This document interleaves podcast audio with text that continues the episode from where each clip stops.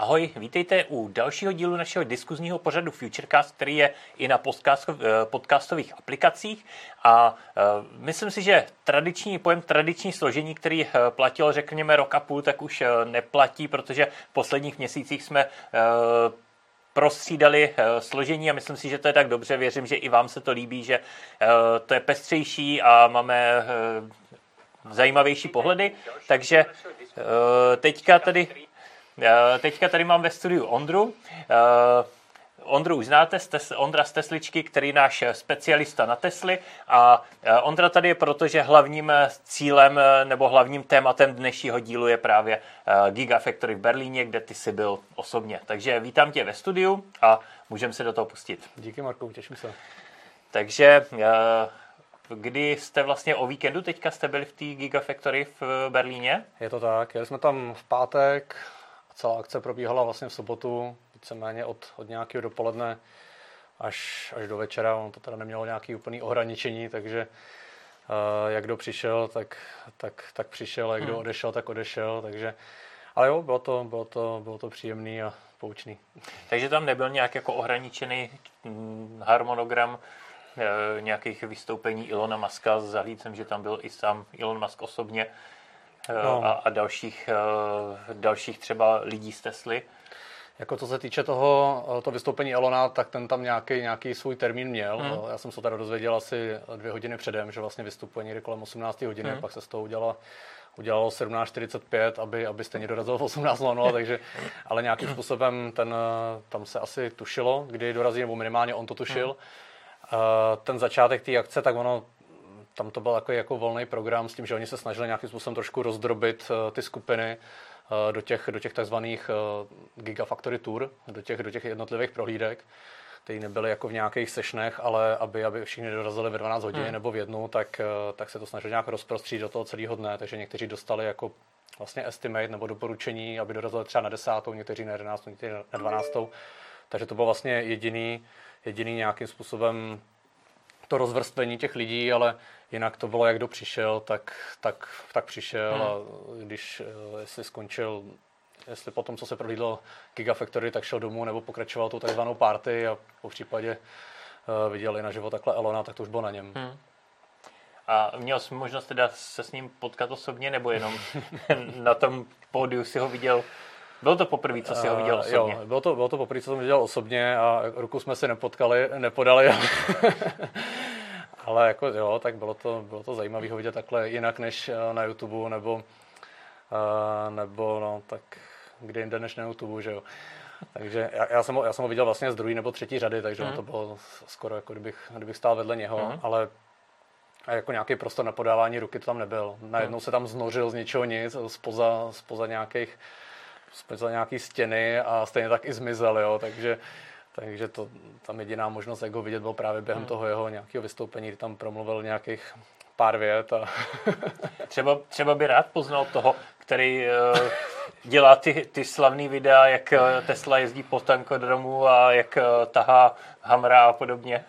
Jo, tak je pravda, že pár videí, které měly i 100 000 plus views, hmm. padlo, ale jestli, jestli je viděl sám, sám velký Elon, to, to nejsem schopen říct, ale myslím si, že takových nadšenců je mnohem hmm. víc, takže asi, asi by úplně nepoznal. Tak ty největší hardcore videa s Teslou, co jsem viděl, tak byly většinou od tebe, takže...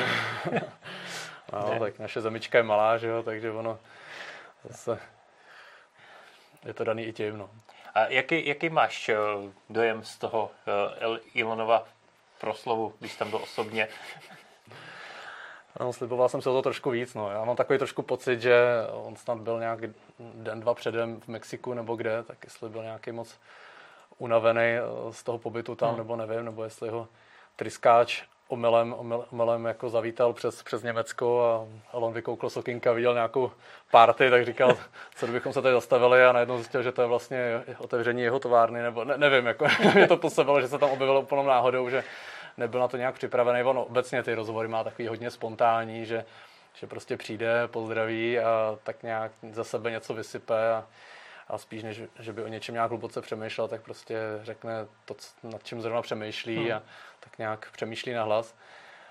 Ale tady, tady se to sešlo ještě jako s dalšíma věcma. No. Tady jako nefungoval mikrofon, nefungovalo mu vlastně taková ta obrazovka, hmm. která mu říká, co má, co má číst. Evidentně tam byl nějaký, uh, nějaký, nějaký text, který měl přečíst, ale to se úplně nepodařilo, takže pak se koukal za sebe, co tam je vlastně na tom projektoru a to se snažil nějakým způsobem přetlumočit a to bylo samozřejmě v Němčině a on úplně Němčinu nedává, takže to byly takový komický momenty, kdy on se snažil přečíst ty německé slova, takže se tam jako, no bylo to takový hodně, hodně zajímavý. No. Takže v podstatě eh, na těch eh, akcích většinou, kde mluví, tak to má asi napsaný a přečte něco, co má napsaný dopředu a tady ho vypekla technika, takže byl trošku ztracený v tom. Já nevím, jak to bývá na těch ostatních akcích. Já mám pocit, že většinou mluví tak nějak jako sám od sebe, hmm. ale má to aspoň nějakým způsobem trošku připravený. Tady asi spolíhal na to, že něc, nějaký text na něho tam vyskočí, hmm. on ho přečte a do toho to proloží právě nějakýma svýma, svýma dojmama, ale tady, tady to prostě bylo úplně, úplně celý špatný. No. Tady, jako ten, ty dojmy jsou z toho hodně rozpačitý, a, ale jako jo, tak eh, ono tam, ono to tam trošičku jako tu atmosféru eh, změkčili ty lidi, že, kteří samozřejmě eh, vykřikovali na něho nějaké otázky, hmm. na které on, když, když tomu porozuměl, tak, tak na ně třeba odpovídal, takže takový ty trapné chvilky vystřídali prostě takováhle nějaká nějak, nějakým způsobem to zodpovídání těch otázek hmm. z davu, ale, ale bylo to takový šileký, no. Hmm. Když už jsme u těch otázek, tak uh já jsem vlastně na začátku neřekl, že opět eh, soutěžíme o tričko. Zase Petr z těch eh, z vás, kdo budete mít zajímavé otázky nebo zajímavé podněty, tak Petr zase vybere vítěze eh, trička. Takže tím pádem se ptám i Petra, jestli tam náhodou mezi tím nejsou nějaké otázky na, na Ondru a na jeho návštěvu, návštěvu berlínský Gigafactory. A vlastně na začátku jsem i zapomněl zmínit, o čem se budeme dál bavit, tak uh, potom probereme Mercedes E-Actros, uh, elektrický nákladák, budeme, dáme si rozstřel o tom, jestli elektrický pohon, bateriový elektrický pohon patří do uh, dálkového kamionu nebo ne. A uh, nakonec Ondra uh, nám řekne svoje zkušenosti s Tesla modelem Y, protože uh, z nás si s ní najel nejvíc kilometrů, já jsem s ní vlastně nejel, já jsem v ní jenom seděl, takže, takže určitě nás zajímá, eh, jak se s tím autem jezdí. Eh, jak seš na to, Petře, máš tam nějaký dotazy? dotazy? Jo, mám tady doplňující komentář od Tesla Owners Club, který píše, že vlastně tahle party byla na podporu získání stavebního povolení. Hmm. Jo, to je, to je dobrý zmínit, no, protože jako celkově ta akce byla nějakým způsobem koncipovaná k tomu, aby, aby ti lidi, kteří měli možnost se tam podívat a primárně hmm. to byli právě brandenburští obyvatelé nebo co nejbližšího okolí, tak lidi, aby prostě nějakým způsobem nabili takového toho příjemného dojmu, že Tesla úplně nebojuje proti ním, ale spíš hmm. jako pro ně, že, že je tam prostě vize takhle posunout to zase o kousek dál tu elektromobilitu, ty nějakým způsobem tu udržitelnost a bylo to tam z toho cítit, že ta, i z těch billboardů různých, které tam byly během té tour vlastně vyskládaný, že tady zaměstnáme tolik tisíc lidí a ta továrna bude hmm. ideálně ze 100% eh, vlastně udržet, nebo fungovat z obnovitelných zdrojů. Takže byly tam takovýhle nějaký jako slogany, které se snažili navnadit takovou tu pozitivní atmosféru, mm. aby, aby prostě nějakým způsobem co nejméně ty lidi a speciálně ty aktivisti tam bojovali právě proti spuštění ty továrny, protože ona vlastně oficiálně ještě tu, to, ten definitivní jako tu fajfku tam nemá, takže existuje furt šance vlastně, že, že to nedopadne a tahle ta vlastně obrovská továrna se bude muset zbourat a, a konec. Jo. To, to je docela odvážný od uh, Tesly, že vlastně nemá stavební povolení. Eh, samozřejmě tam byly, byly nějaký, nějaký jako provizorní povolení, jestli se nepletu, jest, eh, zase tak do těch německých zákonů nevidím, ale eh, vím, že tam něco takového bylo, ale že vlastně nemá to definitivní povolení a už je to de facto postavená továrna, hmm. která už by v podstatě mohla začít vyrábět. Jo, tak tam kdyby byl předpoklad, že to úplně nedopadne, tak asi to takhle daleko hmm. nedotáhnou těch příslibů z těch z těch daných jako úřadů tam už hmm. jako padlo, takže tam je, je absolutní předpoklad, že to jako dopadne dobře, jo? Hmm. ale pořád, pořád to jako dopadnout nemusí, jestli je to 3% nebo 5% šance nebo, nebo promile, to, to nevím, ale zatím, zatím to není úplně jako definitivní, hmm. že vlastně OK, můžete, můžete vyrábět auta, leč, jak jsme se mohli sami přesvědčit, tak opravdu tam nechybělo nic k tomu, aby, aby ty auta mohly reálně vyrábět. No. Takže vlastně technicky je ta továrna připravená a teďka spíš se řeší ta administrativní stránka, aby, aby ta výroba se mohla spustit. No, víceméně jo, tak jako tam jsme viděli prostě roboty, který, který byly evidentně naprogramovaný na, hmm. na, jakoukoliv, na jakýkoliv úkon, který souvisí právě s výrobou těch jednotlivých aut, konkrétně hmm. teda Y, tam ta továrna je primárně určená právě pro Y, který by, měl, by měly nasytit minimálně tady Evropu. A je i předpoklad, že to bude absolutně jako nejžádanější model vlastně Tesly. No a jako působilo to na mě dojmem, že opravdu stačilo jenom, aby ty roboti dostali vlastně do těch svých rukou ty konkrétní, ten konkrétní materiál, hmm. aby, aby to nebylo jenom na prázdno, jako tady vezmu tohle, položím sem, otočím a jakože, jakože svářím.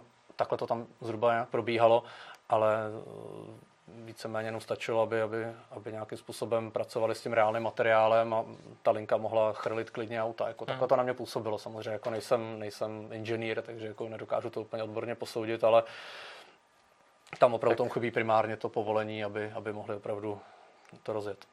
Tak to vypadá nadějně, protože ta uh, vlastně model Y se, uh, očekává se, že to bude nejprodávanější model Tesly tady v Evropě, protože Evropa, evropský trh uh, fandí Dřív to byly kombíky, teďka to jsou SUVčka, crossovery, zkrátka takový ty univerzálnější karosérie, který, který dokážou převíst i rodinu větší náklad a tak, což sedan Model 3 není, takže, takže se obecně očekává, že prostě Model Y eh, bude výrazně nejprodávanější eh, Tesla a možná i nejprodávanější elektromobil na evropském trhu.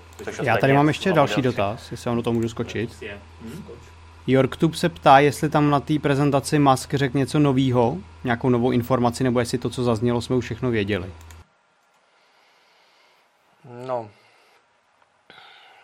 novýho, no. Tak jako byly tam, byla tam spousta takových otázek z DAVu, které nesouvisely ani s tou Gigafactory, jako třeba kdy bude tady FSD, kdy bude kdy bude Cybertruck, hmm. jestli tady v Evropě bude, že jo, takže jako to bylo takový, mm, Elon vždycky k tomu tak jako neurčitě odpovídal, no možná uděláme, nevím, nějakého menšího Cybertrucka, ale prostě tady evropské regulace, problém, tohle, tamhle to, to samé to FSDčko, hmm.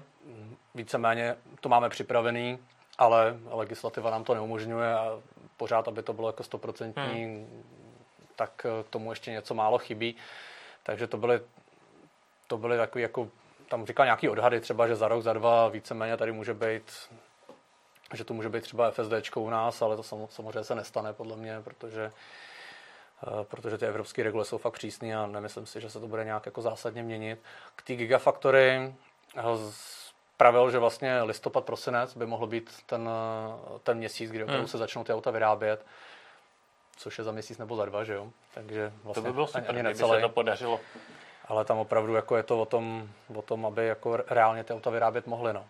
Jest, nevím, v jaký je to hmm. fázi, hmm. jestli fakt už čekají jenom nějaký poslední podpis a ten možná už proběhl, nebo proběhne za týden, za dva, nevím. Ale to si myslím, že ani sám Elon jako neví. Hmm. Je, je to tak, pokud, pokud čeká na ty úřady, tak uh, nemůže úplně... Je možný, že nervózní byl i z tohohle důvodu, protože opravdu jako ten dojem z něho byl takový, jako že, že si jde splnit svoji povinnost, něco nám říct, ale jako, že by se to tam vyloženě užíval, jako, si myslím, že to je fakt velký boj no, tak, s tím Německem tady. Jako to, to asi nečekal a myslím si, že by jako kdyby znova, znova jako přemýšlel nad tím, kde tu továrnu postaví, tak možná, možná to Německo nebude. Možná to bude tady ta naše krásná Česká republika, která no, si myslím, že by byla jako... Tady by to dopadlo ještě hůř teda, si myslím, že s našima úřadama. Já když to sleduju jako naše, naše jako... úřady a vím, že se o tom uvažovalo, že by ta Gigafactory mohla být i v Čechách, hmm. tak eh, teď si říkám jako zlatý Německo, protože si myslím, že tady by mu úřady no, nevím, házeli no, ještě jako... víc klacky pod nohy asi záleží, jak z kterého pohledu. Jako ono, tady by to bylo takový jako eh, to chození na úřad by tady bylo mnohem, mnohem komplikovanější těch, uh, myslím si, že uh, nechci používat prostý slova, no, užili by se možná ještě mnohem víc, ale zároveň by tam prostě nebyly nějaké jako bariéry, nebo mnohem víc věcí by bylo jako mm, nějakým způsobem průchozí. Hmm. V tom Německu tam, tam se to hodně spojilo i s tím, že je to prostě automobilový národ, je tam, je tam prostě VW, je tam Mercedes, je, je hmm. tam BMW. Uh, myslím si, že tam je spousta opravdu jako i profesionálních aktivistů, kteří měli za úkol jako to zbrzdit, co to jde. A hmm. to si myslím, že zase tady by se úplně nedělo. Jo, jestli by tady vyskočil nějaký Greenpeace, ale neberte nám naše stromečky, nebo to by se stát klidně mohlo, ale tam hmm. opravdu hmm. jako to byly veverky, to byly nějaký, nějaký hmyz a až pomalu jako se báli o, o poslední pampelišku, ale jako tam to bylo opravdu, nevím, no, to si myslím, že, že, že si fakt užili a ještě možná si chvíli užijou. No. Je pravda, že tady u nás by asi jako Eh, pomohlo potom někomu dát ve obálce pár, pár 100 dolarovek a ono by to fungovalo, že když by mu někdo tady z místního prostředí poradil, jak to funguje u nás, tak... No, tady tak si myslím, že by to, jako, by to šlo rychleji potom. Tady by byl problém spíš v takových těch triviálních věcech, jo, že by prostě nějaký splnomocněný úředník z Tesly nebo zaměstnanec Tesly by přišel na, na přepážku, že potřebuje něco vyřídit a oni by řekli, ne, ne, ne, to musí přijít, přijít sám osobně Elon, že jo, nebo takhle hmm. něco, ale na takových jako hloupých malých věcech by to spíš jako se to zbrz, zbrzďovalo, než na tom, že tady nějaký Greenpeaceák objímá stromy a, a úplně, úplně to jako nepokračuje tak, jak by mělo. Já tady... Mě, mě, jo, máš nějaký dotaz? Jo, mám tady ještě další dotaz od uh, Míry Black Černího, který se ptá, že by ho zajímalo, když jste tam byli vidět ty různý modely Y, tak jestli už byly vyrobený v Německu, anebo jestli to jsou kusy ze Šanghaje. No, tak nějak trošku jsme doufali, že by to mohly být třeba kousky vyrobený, uh, vyrobený v Berlíně, což jsem se pak i na závěr tam ptal. Hmm. Bylo mi řečeno, že, že nejsou a tak nějak jsem to sám vydedukoval i z toho, že, že vlastně ty Y, co tam jezdili, ty kolečka, vlastně vozili tam lidi, co měli zájem si to vyzkoušet, tak všechny byly evidentně ve verzi long range. Hmm. Neměli, neměli červený brzdy, měli ty, ty 19 uh, Gemini kola, takže z těch jasných rozpoznávací prvky, že se jedná o long range a myslím si, že opravdu by vzali performanceky, kdyby, uh, kdyby mohli, ale reálně do Evropy opravdu přijeli zatím jenom long range hmm. ze Šangaje a zároveň i ty zaměstnanci tam říkali, ne, ne, to jsou, to jsou auta ze Šangaje. Jako, tam si troufám tvrdit, že že by klidně tohle to mohli říct, i kdyby to, i kdyby to byly auta už vyrobené z Berlína, nějaký zkušební, jenom prostě oni nesmějí říct, že tam vyrobili auto, nebo možná můžou říct nějaký eh, zkušební, zkušební ale sérii by asi teoreticky mohli teoreticky vyrobit. by to prošlo, no. ale s tím bych asi, ne, nedivil bych se, kdyby s tím úplně nechtěli provokovat a radši by řekli, ne, to je auto ze Šangaje, ale tam na mě nic na mě nepůsobilo dojmem, že by to auto bylo čímkoliv jiným. Hmm.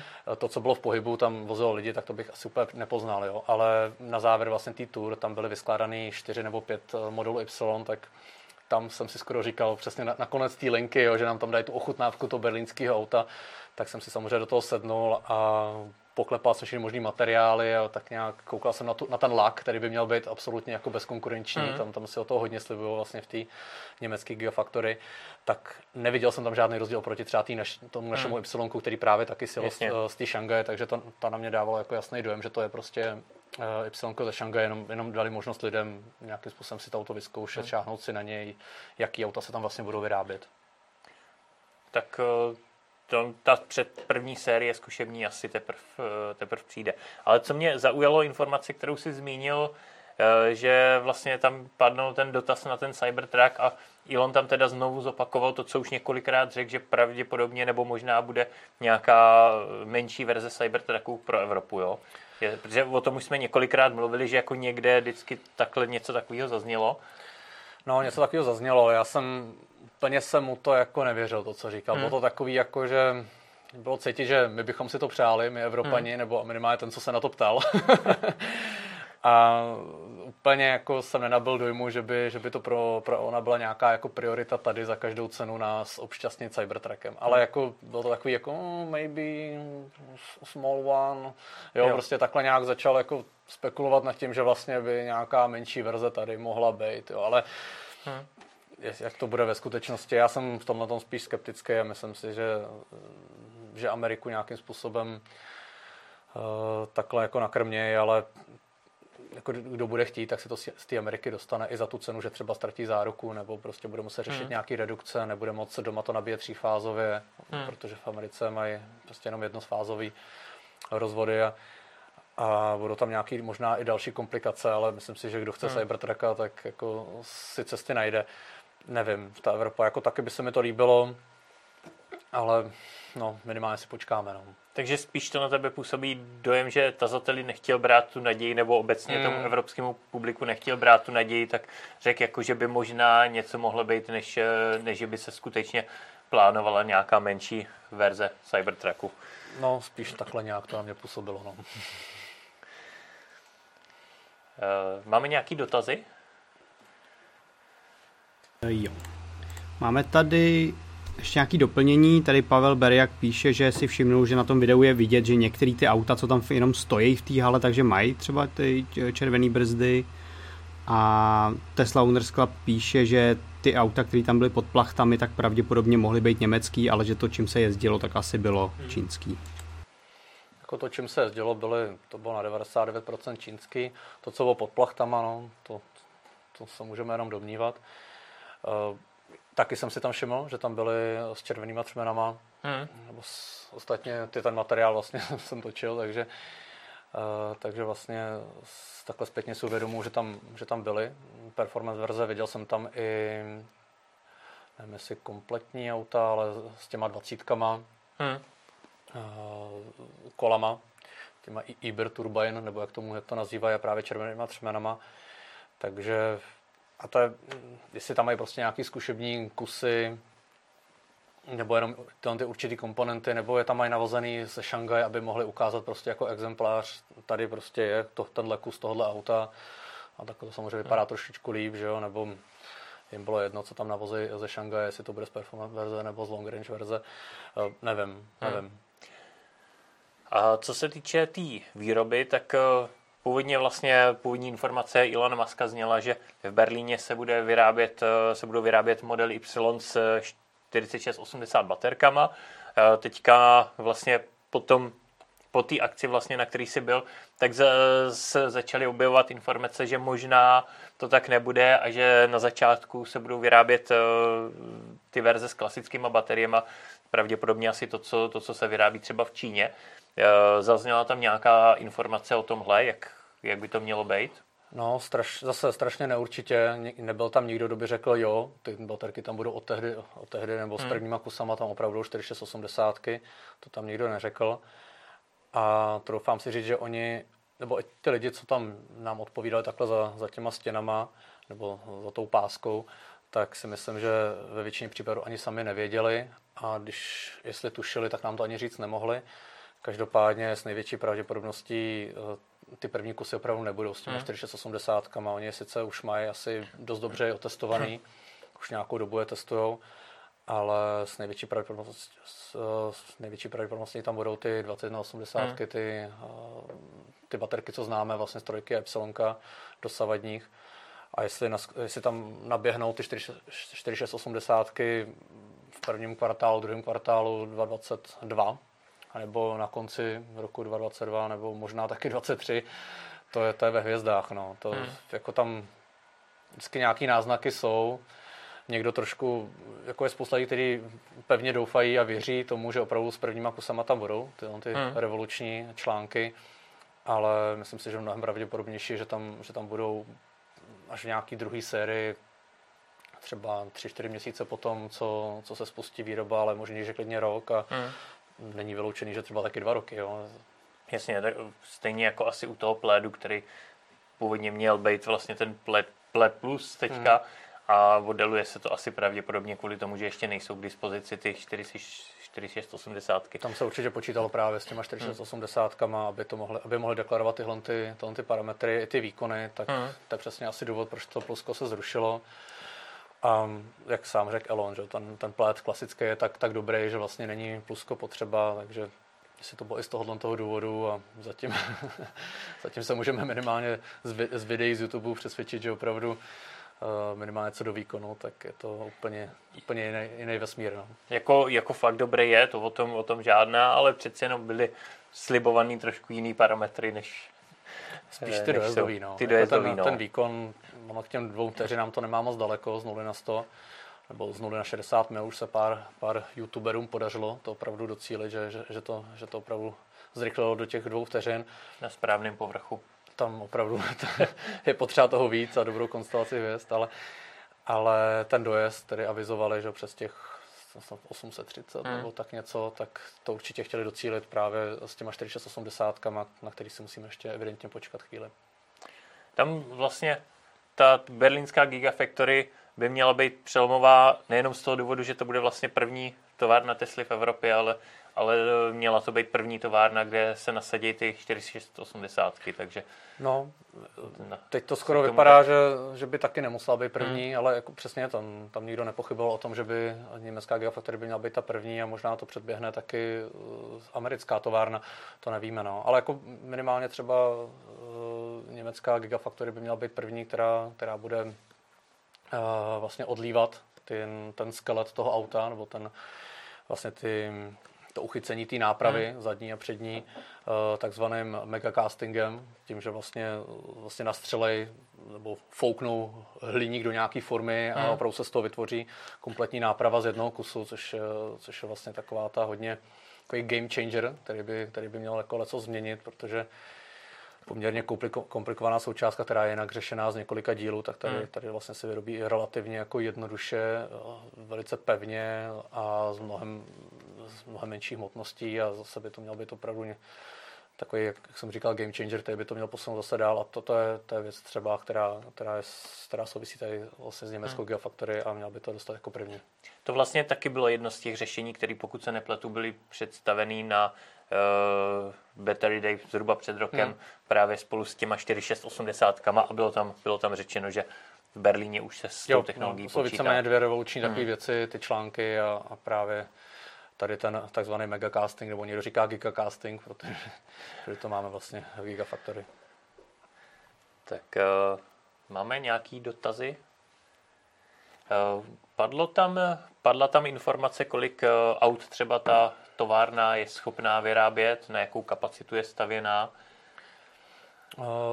No, ta kapacita jako není asi o moc vyšší než, než třeba v Šangaji. Já mám pocit, že takový ten taková ta klasic, klasická produkce pěti tisíc kusů na týden by tam měla být nějakým hmm. způsobem cílem a není vyloučený snad až 10 tisíc za týden, ale nerad, nerad bych kecal, to, to jsou vždycky věci, které mě nechávají trošku chladným, ale uh, nějaký takovýhle čísla tam zaznívaly, takže na nějaký takový jako uh, co do té produkce spíš, spíš jako vysoko objemový, a, ale jako primárně ty Y, no, takže hmm Otázka, jestli, jestli pak, jestli tam naběhnou třeba trojky nebo jiný Tesly, možná nějaký mobil, Model 2, že jo, až představí konečně jako menší a levnější Teslu, tak třeba, třeba tam na ní bude prostor a zase se ta produkce trošičku zvýší. Těžko říct. No. Uh, ono je otázka, jak hodně se budou potom prodávat trojky, protože teďka se tady trojky prodávají poměrně dost, protože tady není, nemá hmm. Tesla žádný crossover, ale v momentě, kdy přijde s crossoverem, crossoverem který není o tolik dražší než trojka, tak já si myslím, že ten evropský trh zareaguje takže primární, no. jednoznačně nej, nejprodávanější model bude opravdu to Y. Je to jeden takže... z těch důvodů, proč právě se nepočítá ani s tou trojkou teďka hmm. minimálně za začátku. Právě tady v Gigafactory, protože to Y bude prostě částečně kanibalizovat tu trojku, ale prostě je to, je to Dalo se to předpokládat. No. Hmm. Tady prostě je chuť po těch crossoverech, nejenom v Evropě, ale tady v Evropě obzvlášť. A a obecně je to nový auto, většinou když je něco nového, tak potom je chuť a, a to Y opravdu si myslím, že těch prodejů tady bude mít strašně moc. Přece jenom to, těch trojek už tady jezdí poměrně dost, nechci říct, že je úplně nasycený ten trh, ale spousta lidí, kteří tu trojku chtěli, tak už, tak už ji mají. A, ale ty, ty, kteří čekají na to Y, tak eh, ty, většina z nich ještě čeká. Takže, takže si myslím, že opravdu to Y bude stěžení, stěžení model tady. Eh, když, pokud tam teda nemáme nějaký dotaz, Petře, tak eh, když byste teda nějak schrnul tu, tu zkušenost, eh, jak to na tebe zapůsobilo, co třeba tě tam nejvíc zaujalo a, a, a co si myslíš, že to teda celkově jako ta Gigafactory přinese novýho do Evropy?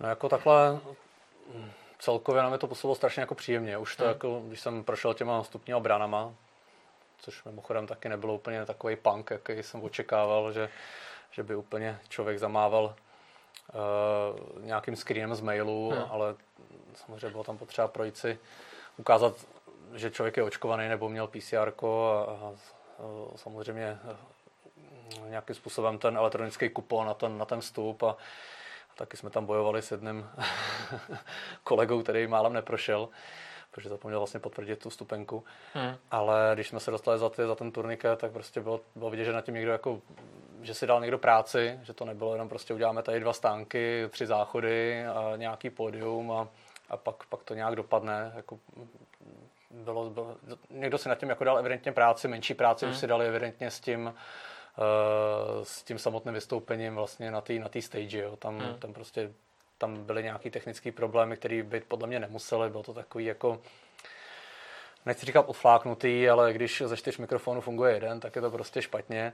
A to, myslím si, že se to i trošičku odpíchlo od toho, jako jak, jak, jak pak vypadalo i to samotné vystoupení toho Elona. No.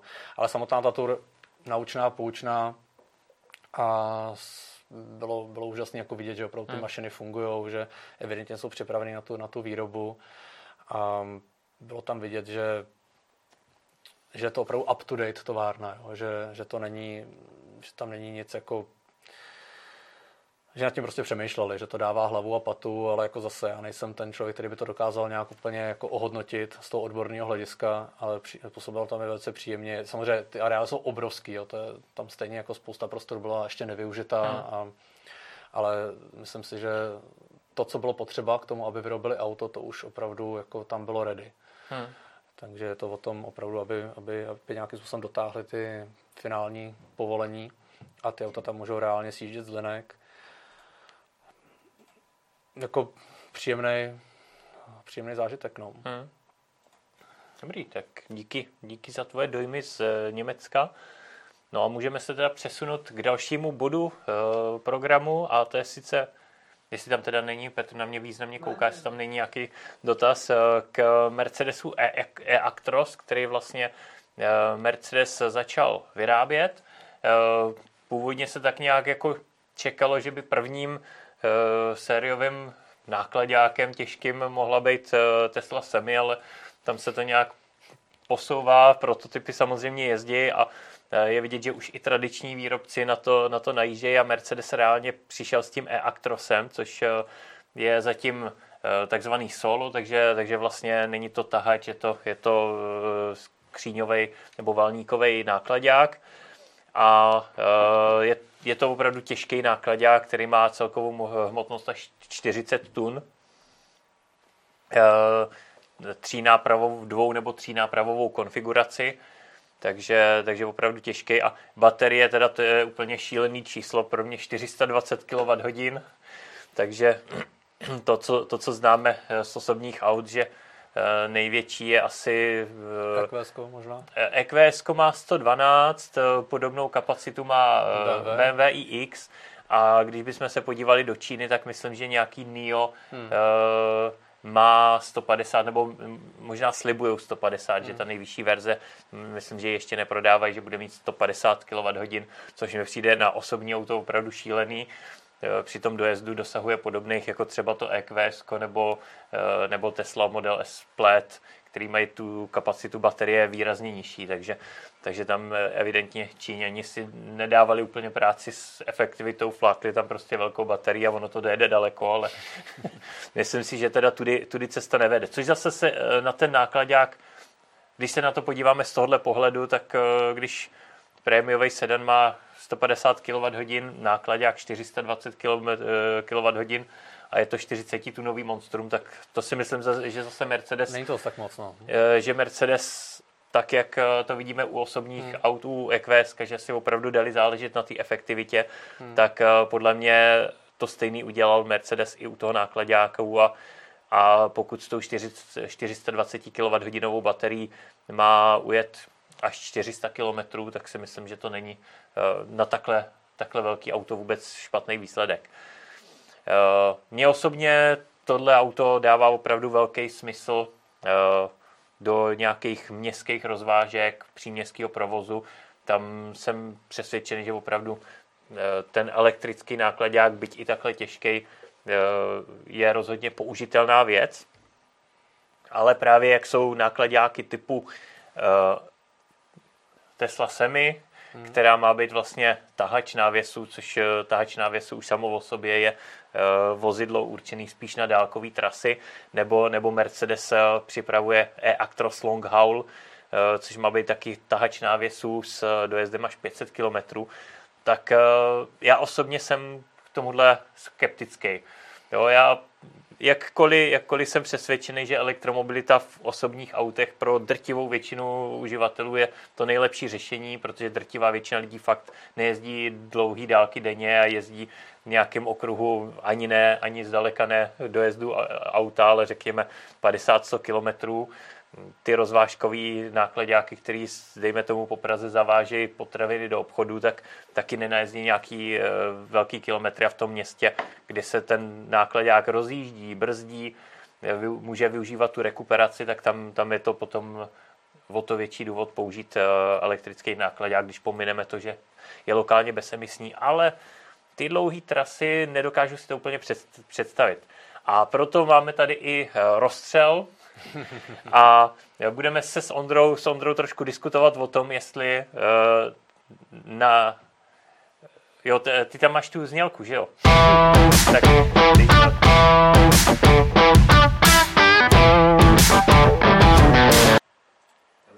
Tak já jsem zapomněl na znělku a budeme uh, diskutovat o tom, jestli u elektrický, bateriový elektrický pohon, bavíme se o bateriovém, u nákladáků pro dálkové trasy, to znamená tahače ano nebo ne. Co si o tom myslíš? Myslíš si, že opravdu, eh, tak jak to myslí třeba Tesla s tím tahačem semi, že to opravdu je použitelný, aby ve větším množství ty nákladáky jezdili, eh, křižovali Ameriku, potažmo tady Evropu po dálnicích eh, a fungovali na ten bateriový pohon? Já k tomuhle asi nebudu mít úplně jednoznačnou odpověď, protože jako ta elektrika, jako já si myslím, že někde je potřeba začít, jo? Že, uh, že ono to tak dopadne, že všechno bude jezdit jednou na baterky, protože prostě vyvíjí se to a ta baterka, že hmm. co před deseti lety vážela půl tuny a ujelo se na ní 100 km třeba u osobáku, tak teďka, teďka váží třetinu, nebo před 15 lety, hmm. teď nepřeháním. Ale u těch kamionů je to takový jako, jak to mám takový rozporuplný jako dojem. No. Prostě tahat sebou takhle těžké baterky, u auta, kde ta nafta prostě, to si myslím, že ještě, po, nebo kamion prostě za mě v pohodě, když jezdí na naftu, hmm. aleč prostě k tomu pohonu nemám nějaký jako velký sympatie, ale tam se to prostě nějakým způsobem jako podle mě hodí. A pokud třeba nefandím vodíku, jakože prostě nemyslím si, že v tomhle je nějaká velká budoucnost, tak zrovna třeba u, u té těžké dopravy si myslím, že ten vodík by teoreticky mohl mít hmm. nějaký jako smysl. Leč v té osobní dopravě si myslím, že to je, že to je prostě blbost. Že to člověk vnímá nějak komplexně, to, prostě to se řeší řeší no. to, že, že se musí nějak vyrobit, někam přepravit, natlačit tam a zase zpátky a pak teprve nějakým způsobem použít. Ale v těch kamionech, no, nějak se začít musí a pokud, eh, pokud teďka 400 kWh bude stačit, nevím, na 300-400 km, hmm. tak vlastně už, už je to znamení toho, že, že jako proč ne, no. Tesla se mi samozřejmě tam na těch, těch kWh tak nějak začíná, že jo, tam se předpokládá, že, že bude mít třeba půl megawatt hodinovou, tedy, tedy hmm. 500 kWh hodinovou baterku, nebo taky megawatt hodinovou a možná taky víc. Ale tam je to opravdu tahač, který by měl, který by měl jako fungovat i na dalších trasách. Jako kouzlo té elektriky je, nepotřebuješ převodovku, Může tam samozřejmě dát, myslím, že Mercedes použil dvoustupňovou převodovku, nejsem si teďka jistý. Uh, myslím, že se používají i třeba, vím, že Tatra, která se vyvíjí, byť teda vodíková, ale, ale je to elektrický pohon, tak hmm. ta bude mít i více stupňovou převodovku, protože u těch těžkých strojů to asi dává smysl, že tu převodovku můžou eh, tam asi použijou, takže si myslím, že ta, ta konkrétně tam bude, ale nebude asi tak složitá, nebude mít 16 stupňů jako, jako u dýzlových. Bude mít třeba místo 16 5 stupňů. No, protože jako ta převodovka sama o sobě, že jo, v tom kamionu může mít klidně půl tuny, jo, to je hmm. prostě součástka která je děsně komplikovaná, samozřejmě i nákladná na výrobu hmm. a když tam být nemusí, tak je to zase, zase něco, co, co je prostě podstatný zmínit. Hmm. Elektromotor sám o sobě pro ten kamion je taky jako geniální součástka, jo, protože udělat elektro, elektromotor Eh, hodně výkonný není až takový hmm. problém. Hmm. pokud by to problém byl, můžou si pomoct tím, že tam nemusí být jenom jeden, že může tam hmm. být těch elektromotorů víc. Ostatně i Tesla se mi, že počítala s použitím více elektromotorů.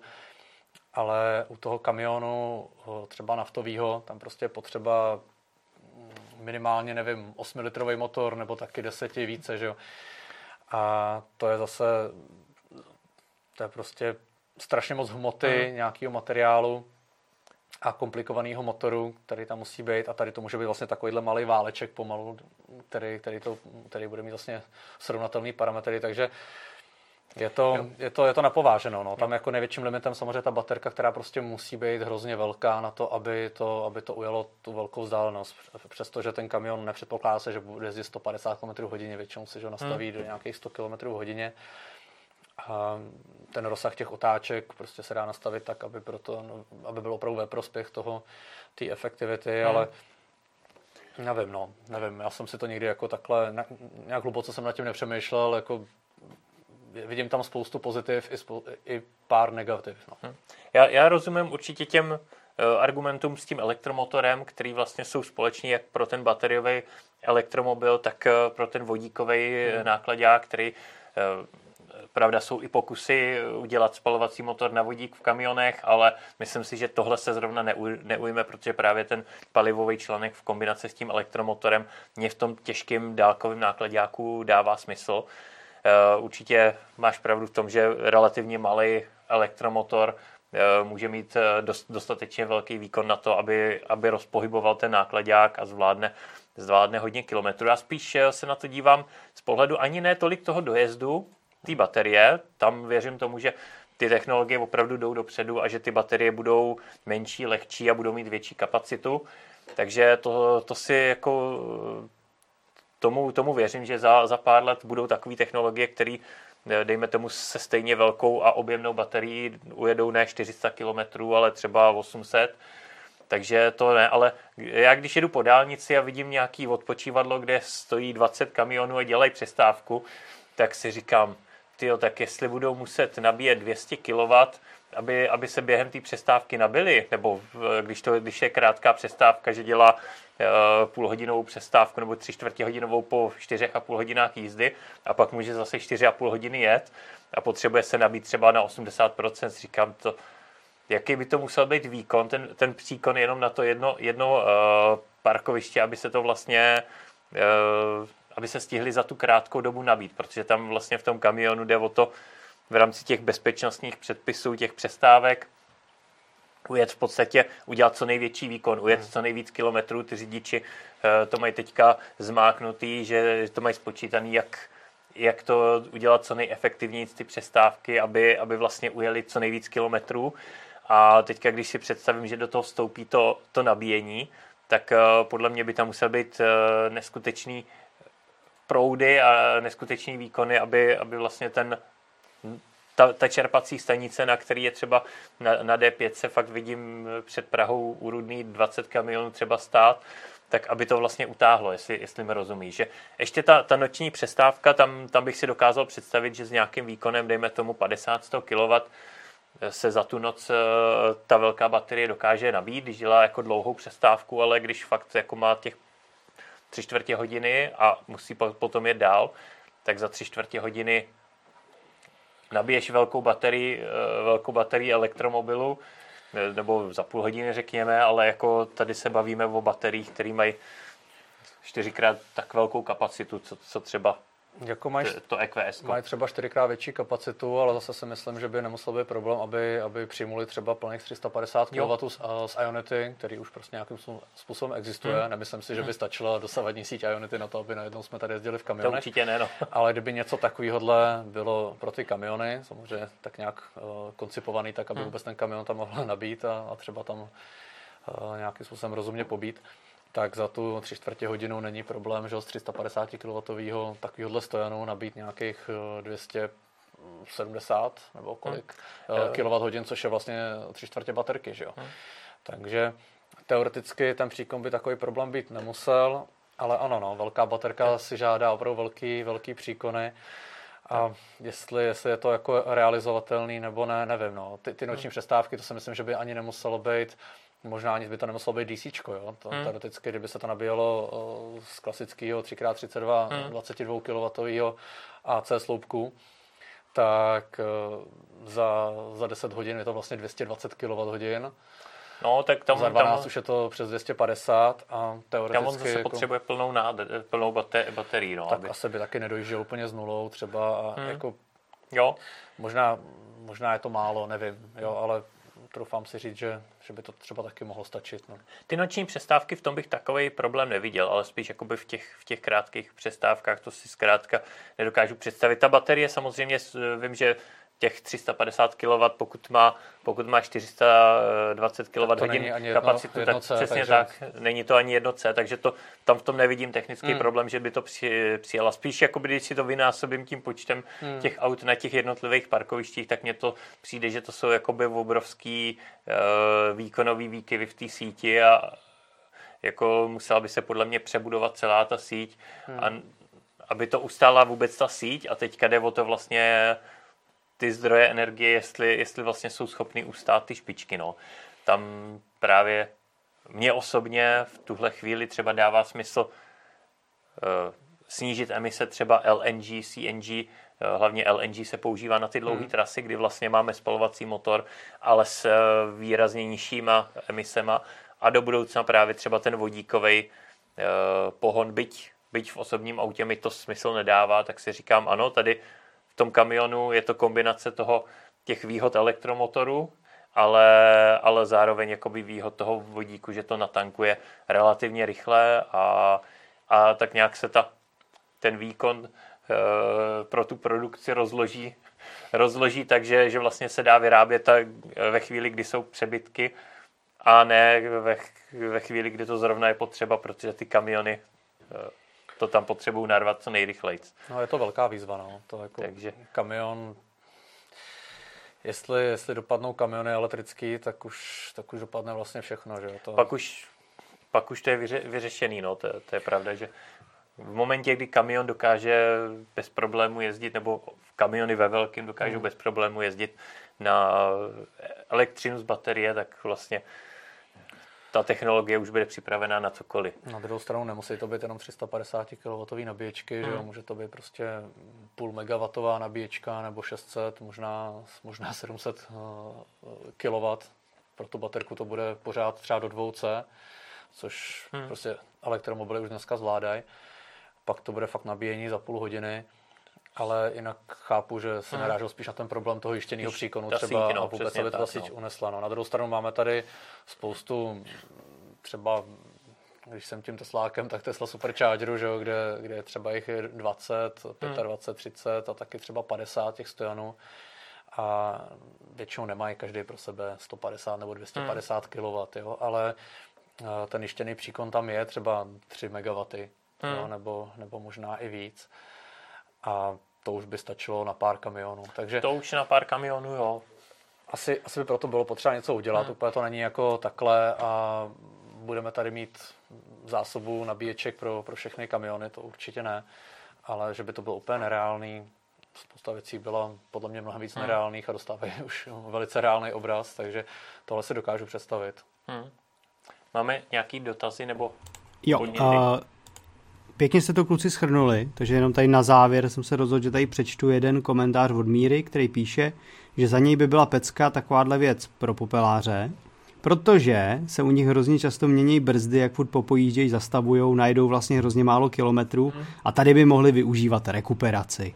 Jo, to je, to je přesně to, co jsem říkal na začátku, že ty pro, ty, trasy, no. pro ty městské rozvážky, jako ty popeláři, rozvozy po městě, tak tam, tam jako je to bez diskuze. Tam, tam opravdu už současné technologie na to jsou připravené, protože to auto většinou eh, jezdí v nějakých, nejezdí 24 hodin denně, takže se nabije, sednou do toho, vyjedou a vlastně podle mě nikdy jsem teda ne, nejezdil jako popelář, tak nevím, ale, ale nemyslím si, že by najeli třeba 400 km za směnu, protože fakt jedou, jak, jak Míra říkal, pomalu, pořád zastavují, takže spíš je to o tom, že to trvá dlouho, než, než to vůbec objedou ten, ten nějaký okruh, který jezdí, ale podle mě ani v Praze Jo. Za tu směnu 400 km myslím, nemáš skoro, dát. skoro ideální využití, jako nejen hmm. popeláři, ale klidně třeba městská hromadná doprava, autobusy, hmm. což už vidíme v reálném světě, hmm. že to takhle jako funguje. Jo.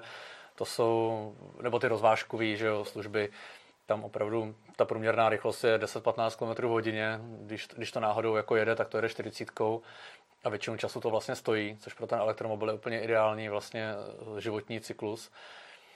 A to auto reálně to nenajde zas tak moc a přesně rozjíždí se, furt zastavuje, eh, to, jak říkal Petr nebo fanoušek, eh, rekuperace.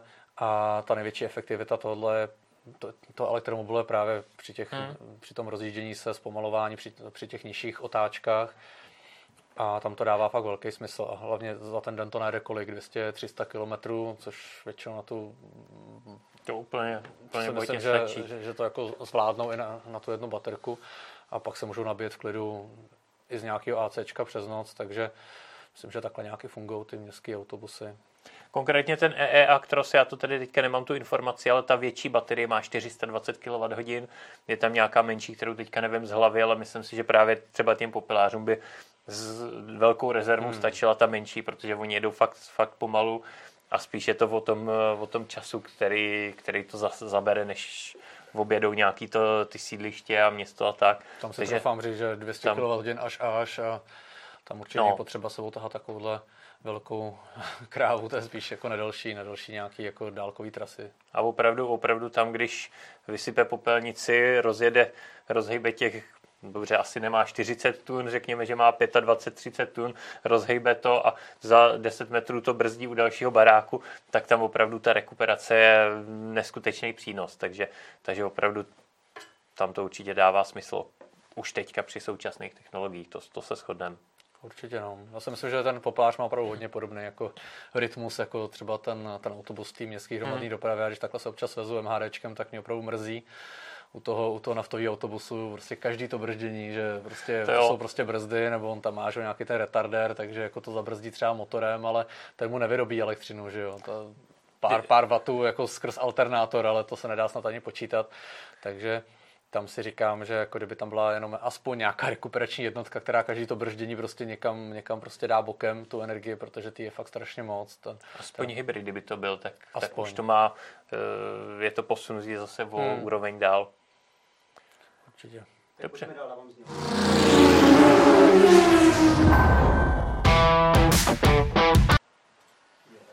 Tak, eh, takže eh, máme tady poslední téma, Ondro, to je na tebe ušitý na míru, protože to je ta Tesla Model Y, o který jsme i mluvili na začátku, ale ty jsi člověk, který s ním má opravdu zkušenosti nějaký, nechci říkat velký, říkal, že s tím tolik nenajezdil, ale určitě s tím najezdil nějakou tu eh, stovku kilometrů, tak jaký jsou tvoje zkušenosti s tím autem, který je teda z té čínské Gigafactory zatím, jak třeba vnímáš tu kvalitu zpracování ve srovnání s autama, který chodí z Ameriky?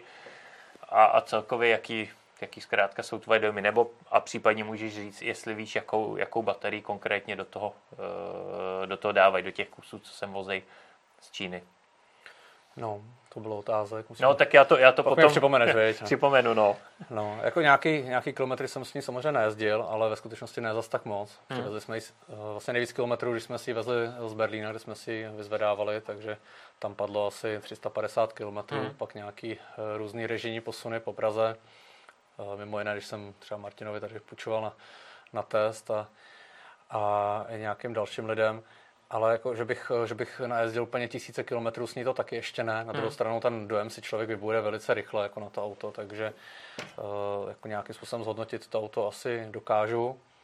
A že bych to vzal tak nějak jako komplexně, asi zbytečně nějak rozebírat do hloubky, tak si myslím, že opravdu je to takový ten sweet spot, co Tesla trefila konečně, nebo hmm. jak jsme tady řešili crossovery v Evropě, tak, tak tady opravdu vzala, vzala to to, co, to, co funguje u trojky hmm. a vlastně i to, co nefunguje u trojky.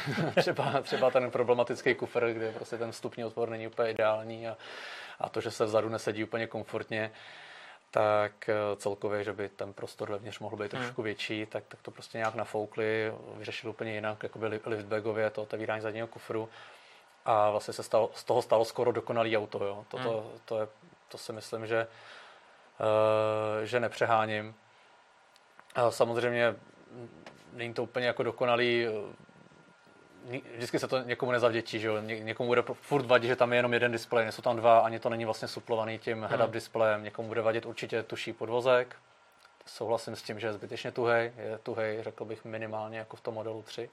Určitě spousta lidí čekala o té SUV, že prostě bude trošičku uh, měkčej naladěný, tak to se úplně nestalo. Vlastně se to nestalo vůbec. Takže to mi k tomu úplně nepasuje. V momentě, kdy ty silnice jsou tady takový, jaký jsou, takže to je, to je podle mě trošičku škoda. Tam už se to k té dokonalosti opravdu jako blížilo. A těch nevýhod je strašně málo. To auto je fakt jako hodně praktický. Hmm. Je příjemně se řídí. A já jako těžko hledám jako nějaký jako nevýhody. No. Samozřejmě spousta lidí právě, jak jsem zmínil ten jeden displej, tak ten minimalismus je tam prostě obrovské. Je to, je to stejně jako u modelu 3. Spousta lidí potřebuje fyzicky páčky, aspoň, aspoň na nějaký základní funkce, tak to tady prostě nejsou. Už u toho volantu, co bylo třeba u SKX, že aspoň ten volant jsem si elektricky nastavoval skrz páčku nebo, nebo stěrače, tak tady, tady je to vlastně zase řešený jako digitálně, takže mm. v tomto ohledu to může být pro spoustu lidí jako trošku problematický, ale já jsem si na tohle ovládání strašně rychle zvyknul a souhlasím s tím, že tohle tohle bude jako hodně úspěšná Tesla. No. Co se týče toho dílenského zpracování, to, to se ještě pamatuju, to, dotaz, tak eh, tam je taky znát, že ta Šangaj přece jenom jako jinde. Uh, to, obcházeli jsme to ze všech stran a fakt jsme, fakt jsme tam jako nenašli nějaký problémy. Ty spáry typicky, co u té Tesly jako nebývají vždy dokonalý, tak uh, tady opravdu těch no my jsme tam prostě zkrátka nic nenašli, jo? takže v tomhle, v tomhle ohledu super. Mm a v autě nic nevrzalo, neskřípalo, na druhou stranu má to pár kilometrů, zatím ne to, takže uvidíme, uvidíme jak, jak se to bude chovat za 10, 20, 30, 50, 100 tisíc. To ukáže, ukáže samozřejmě čas, ale zatím to mě působí jako velice jako takovým robustním, kvalitním dojmem.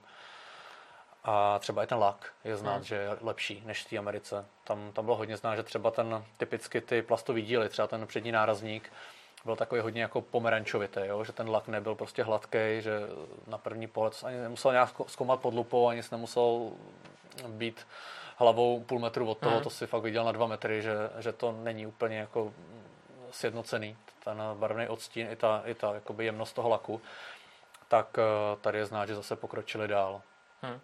Tam uh, ty jsi zmínil i ten tvrdý podvozek, ale ono uh, částečně je to i výhoda, protože teďka zrovna kolega psal o eh, losím testu modelu Y, že dosáhla velice pěkného výsledku a to 82 km za hodinu, což je, myslím, stejná hranice, na kterou se dostala, eh, dostal Model 3, což na to, že to je větší a těžší auto, tak eh, to je velice pěkný výsledek, takže to auto určitě bude velice pěkně ovladatelný a bezpečný, ale samozřejmě chápu, že asi by bylo dobrý dát nějak, nějakou možnost na výběr, když někdo chce takhle sportovnější, tvrdší podvozek, tak to dát třeba do té performance hmm. a tu long, range, no. tu long range postavit spíš tak jako komfortně pro běžného uživatele, který nepotřebuje úplně, aby to, aby to dokonale sedělo, ale spíš očekává od toho auta nějaký komfort, od toho, zvlášť od toho crossoveru nebo SUVčka, eh, než, než aby, to, aby to mělo dokonale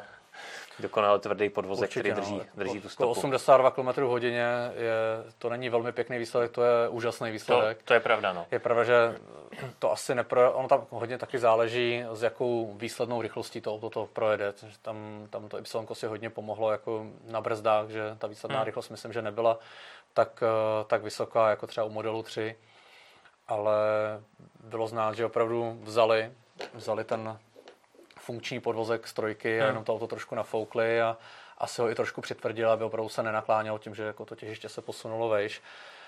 A 82 km hodině u, u losího testu, to je, to je fakt výborný, protože ty SUVčka většinou končí na nějakých 75 a tam už, tam už je to hodně limitní. A myslím, že trojka se tam měla dokonce 83 km hmm. hodině, nejsem si jistý, tak, tak, tak to je úplně jako na tom topu. Hmm. Hmm. Jak, uh já co vím, tak nedávno, nedávno byl ENIAC v tom jo, losim testu, teďka nevím, jaká to byla verze, jestli to bylo X nejnovější, ale, ale vím, že tam jako docela pohořel. Myslím, že to byla 60 za no. dokolka. Uh, tam se choval hodně přetáčivě, takže tam měli problém ho skrotit tak, aby opravdu tam nedělali piruety. Ten, ten nedopadl úplně dobře. Což mě jako překvapilo, protože zase to je auto, který jako má skateboardovou platformu, těžiště mm. poměrně nízko a i tak ten výsledek nebyl bohý jaký, ale je znát, že ten Enyaq je prostě dělaný víc jako do komfortu. Ta Tesla vždycky byla dělaná víc do sportovna. To Y, ačkoliv mi to k tomu úplně nepasuje, tak pak, když ten asfalt jako je dobrý, tak, eh, tak ve výsledku to auto se chová úplně úžasně. Jo. To je přesně hmm. tak, jak si člověk přeje, aby, aby auto jezdilo podle mě, tak takhle přesně jezdí. Jenže tam je problém, že jsme v České republice a ten, ten podklad je prostě jaký je a při každý spáře člověk prostě tu spáru cítí. Jo. Takže je to, je, to, je to zbytečný prostě. Jo, hmm. toto málo kdo ocení, jak se říká long range verze, když máme performance, jako kdyby uměli to nějakým způsobem trošičku jako rozškálovat, že by ta long range byla trošku měkčí a nechali by si pro, pro performance třeba nějaký kratší, ostřejší pružiny, jako to dělají u trojky, tak tady je předpoklad, že to tak bude, jo? že ta performance bude ještě tuší, ale, ale minimálně bych od toho long range čekal, že to bude komfortnější. Auto. Tak uvidíme, třeba tu evropskou verzi udělají, no i když on, pokud to budou dělat na německé silnice, tak, tak to asi bude tak jak, tak, jak to je teďka. No, ale e, jenom s tím Eniakem, tam jsem vlastně nedávno měl možnost sám si zkusit losí test opravdu na poligonu. Pravda, bylo mokro, takže, takže to nebylo úplně za optimálních podmínek, ale choval se hodně, hodně přetáčivě a vlastně při 65 už jsem nebyl schopný tam to hmm. auto poskládat a, a při 60 to bylo jako těžce na hraně, kdy jsem to tak, tak, tak tam to auto poskládal, aby, abych nesundal nějakou kuželku, takže opravdu hmm. jako uh, nevím, jak by, jak by to bylo na suchu, ale, ale na tom mokru to bylo opravdu náročný udělat ten losí test. Takže, takže tolik asi, asi k tomu, jenom vlastně eh, jeden dotaz ještě, jak, jaký tam jsou teda baterie u těch eh, vozidel, které jsou z Číny.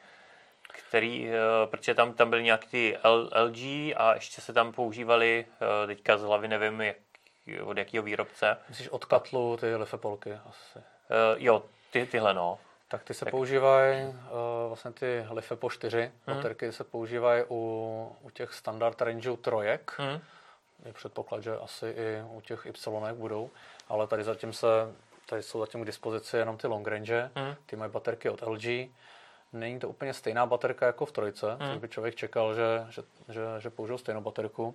Tak není tomu tak, má trošičku menší kapacitu než long rangeová trojka, má jiný kódový hmm. označení, mm.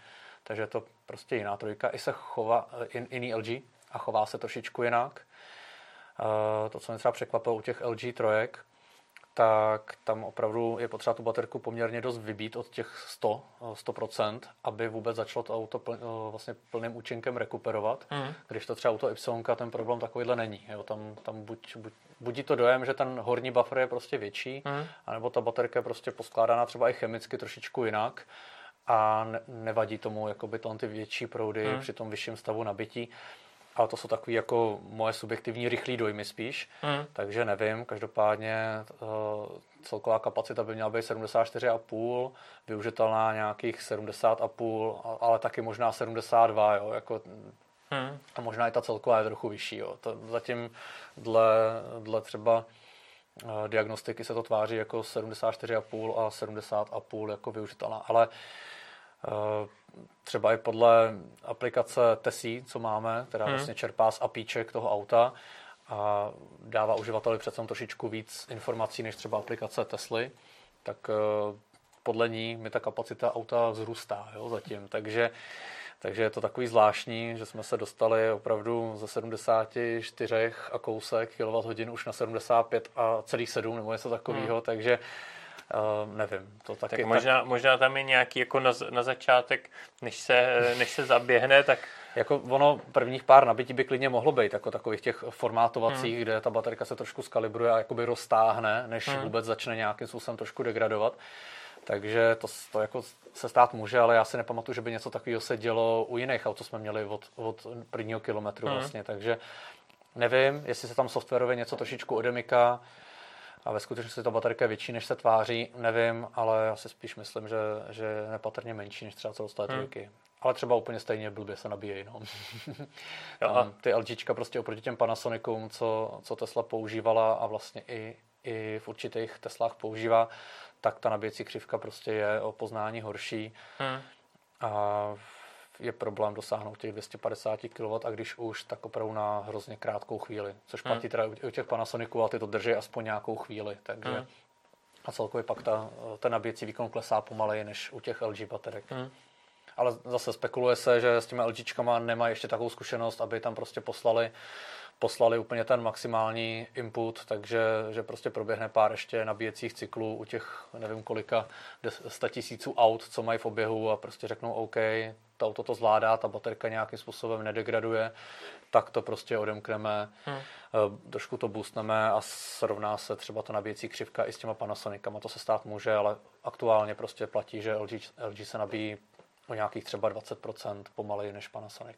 Tak uh, ono tohle to bývá i daný tím, jakou ta automobilka má smlouvu s tím výrobcem baterií ohledně uznávání záruk hmm. a tak, takže tam no. tím, že do toho vstupuje vlastně ten další subjekt uh, v podobě toho výrobce baterií, tak, hmm. tak uh, je to složitý to nastavit nějak, takže, takže proto třeba to mají u jednoho výrobce opatrněji nastavený, protože, protože třeba tam jsou ne, ne tak výhodný nebo přísnější smlouvy, co se týče záruk a podobně. Dobře, tak jo, tak jestli máme nějaký, máme dotazy na Ondru? Nemáme. Tak uh, já díky za uh, tvoje zkušenosti, jak z Berlína, tak, uh, tak s modelem Y, který určitě lidi zajímá. Poprosím Petra, jestli by teda kouknul, kdo byl nejaktivnější a vybral, no, vybral Tesla jako, jestli můžem, jako jak bych to taky klidně dal Tesla Owners Club, protože to je opravdu... měl zmínit, že díky Tesla... To počkej, počkej, počkej, počkej. počkej. Gigafactory dostal. Takže tady jenom proběhlo poděkování Tesla Owners Club, že vlastně dostal tady Ondru do Gigafactory. Tak, uh, takže výzva pro tebe, Tesla Owners Club, jestli ještě koukáš a jestli chceš naše tričko F-Drive, tak napiš uh, Markovi, kontakt najdeš na fdrive.cz. Tak jo, takže Budu se těšit na mail od Tesla Owners Club. A kdo se za ním skrývá? Eh, tím pádem, tím pádem jsme, jsme u konce. Já děkuji každopádně za sledování. Eh, pokud náš kanál nesledujete nebo neodebíráte, tak si určitě z, eh, zaškrtněte odběr, aby vám třeba další Futurecast nebo spousta dalších zajímavých videí neutekla. Můžete se podívat i na Martinovi první dojmy z Tesly modelu Y, kterou měl právě od Tesličky od Ondry zapůjčenou a tímhle se s váma pro dnešek loučím a budu se těšit u dalšího videa. Ahoj. Ahoj.